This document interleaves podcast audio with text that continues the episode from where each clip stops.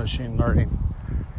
Okay, so we're going to have a guest speaker on, but uh, looks like he wasn't able to make it. But uh, talking today about uh, Codex. So this is OpenAI Python natural language to Python coding. What I've found with it is that some of the problems that it solves, it does really well. Um, when you ask it to solve a, a harder problem, it doesn't do so well. Like I asked it to sort a list, and it must have a large number of examples on sorting lists because it was able to sort the list. It used a, a dictionary comprehension and a lambda function, and it was able to sort it correctly. But what I asked it to build a encoder decoder for text summarization using a Keras network. It wasn't quite able to do that. in fact, it, it started to import libraries, but it seemed to get confused on what its objective was and how the components would fit together. And so that was an, that's an area where there isn't a lot of uh, of uh, people working in text summarization yet. So I, am thinking that the problems that it's capable of solving are areas where it has lots of examples that are consistent on um, answering how to do something. Question and answer was really pretty bad with GPT-3. Um, text summarization to a two-year-old's level. Again, that wasn't very good either. It wasn't very useful. I I found a lot of the answers kind of boring. Uh, didn't, they didn't give me give me much in terms of of things that I would sit and think about. So, not sure why Google chose to use a two-year-old for its text summarization. Um, it just thought that its computational ability was about a two-year-old level.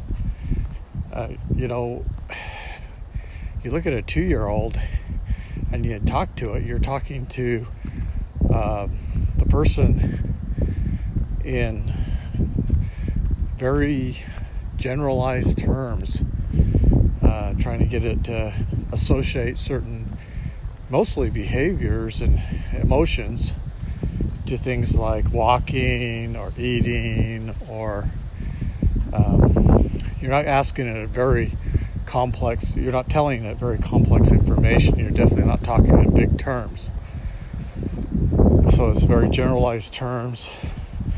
So I didn't. I thought that was kind of poor. So I didn't like the. I didn't like the text summarization capability. I didn't like the question and answer. Then I went to the the social chat, and that was disappointing because it. Uh, um, didn't seem to understand too well the um,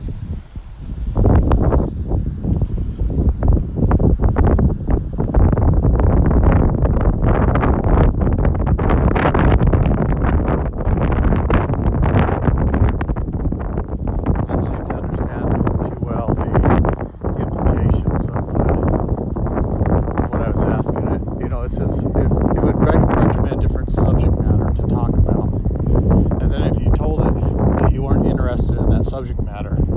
It kept fighting you. It kept, you know, wanted to it wanted to talk about a particular subject or sentence, and if you just said no, then it, it got confused what what to do. Instead of letting you specify what you want to talk about, which would have been more interesting, it tried to project over you what it was knowledgeable about and could talk about. So it wanted it wanted to take a topic that had a lot of emotional hype to it, and then see if you could follow along with it.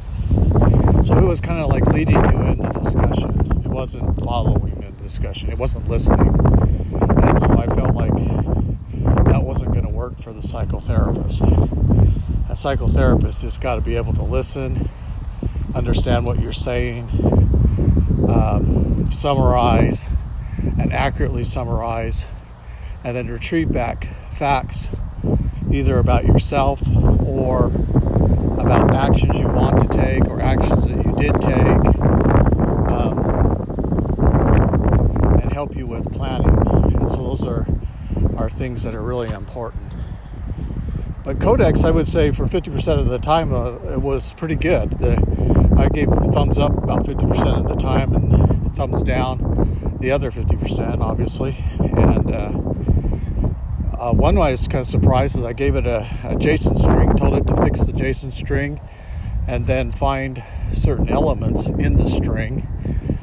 And it it uh, seemed to be able to do that. It converted it in to a dictionary and then it extracted all the key value pairs in the dictionary and then did a filter on the uh, on the key value pairs and uh, um, seemed reasonable to me and it worked so I tried it out in in Python Jupyter Notes and it worked so I was happy with that but uh, you know in order for uh, Codex to be useful, it's got to be programming at a senior level developer capability. And so there's more more code examples that it needs to be able to understand and try and take those different uh, examples, maybe run it through the optimizer and see um, what the execution times are and what the outputs are. So if it if it produces black box output, you know, data in, data out, produces that verification a unit test. Maybe at that point, uh, it then accepts that as a solution and gives it to you. It doesn't just throw out junk to you or noise, but it's actually giving you um, solutions with real outputs. So if it can get to an output and that output is a predictable, usable output, then um, it is considered to be good. I think that's what I'm going to try next is have it uh, uh, build the unit test too, and so it has to, you know, in order to achieve success, it has to write the code and the unit test, and then try to um, to match the output to the predicted uh, to the predicted unit test. And that, that's what uh, you would expect out of a real programmer, and uh, that's what I would expect out of of the Codex too, is that it could achieve um, an accurate uh, set of code because coding is a very accurate science it has to be precise and it has to be predictable you're running that against real data, and that real data then is having impacts, and people are making decisions based on that real data. All right.